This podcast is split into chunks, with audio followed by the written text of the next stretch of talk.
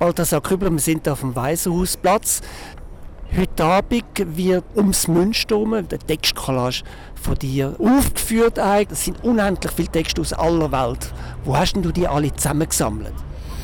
Ja, wenn ich das wüsste, das weiß ich eben auch nicht. Weil meine Arbeitsweise ist so, dass ich, äh, sobald ich drin bin, irgendwie im Text drin oder in dieser Welt, dann kommt mir alles in den Sinn und dann läuft es und dann bin ich der, der das aufschreibt. Aber jetzt, wo ich draußen bin, habe ich keine Ahnung mehr. Aber was hat dich dann mit diesen Texten interessiert? Es geht ums dass die Enden der Welten, also es geht nicht unbedingt ums Weltende. Nein, nein, nein, nein, nein, es geht schon. Also es ist so, der Daniel Klaus, der Münsterorganist, ist auf mich zugekommen vor vielen Jahren und er hat gesagt, er schreibe ein Oratorium und ob ich ihm könnte einen Text dazu schreiben, aber der Text es hat folgende Bedingung gehabt, nicht von mir, sondern nur Zitat. Und der Titel war «Von den vier Enden der Welten». Ich dachte, gut, machen wir. Dann habe ich gefragt, wie lange. Er hat gesagt, das können er mir nicht sagen.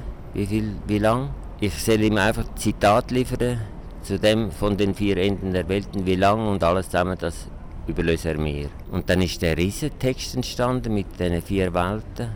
Und was sind da für Erfahrungen drin? Das sind, das sind Erschöpfungsmythen sind da drin, aber auch geografische Erzählungen, also ganz verschiedene Sachen kommen da durch. Ich habe alles Texte genommen, wo ich meistens ans Meer komme. Dort geht es eben dann nicht mehr weiter. Man schaut über das Meer, man schaut raus, raus und dort geht es noch ein bisschen raus.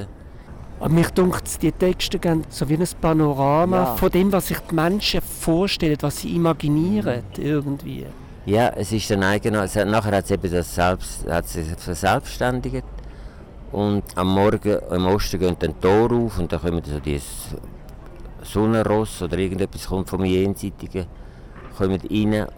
Also ich habe wirklich wenn du jetzt sagst, die Welt imaginieren, auch noch die aus verschiedenen Perspektiven der Daniel hat natürlich die Idee gehabt, wo er mir gesagt hat, es darf nichts Persönliches drin sein, sondern es müssen alles nur Zitat sein. Hat er die Idee gehabt, dass doch in diesen Zitaten von der ganzen Welt zusammengetragen so eine Art Schöpfungsmythos oder irgendetwas Übergeordnetes durchdringt. Und das erinnert natürlich, oder ist direkt eine Anknüpfung an, an Prometeo vom Nono wo der Gacciari eben auch nur Zitat geschrieben hat. Und der Nono hat die Idee gehabt, dass, das, dass der große Geist, der unpersönliche oder kollektive Geist, überkommt durch seine Komposition, was ich nicht glaube. Das ist unmöglich. Also unmöglich ist es nicht, aber ach, ich, ich glaube glaub nicht daran. Und trotzdem habe ich es natürlich gemacht, weil ich den Auftrag bekommen Ja.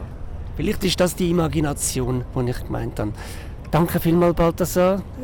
Wir sind ganz gespannt heute Abend, wie das tönt in der Laube von Bern.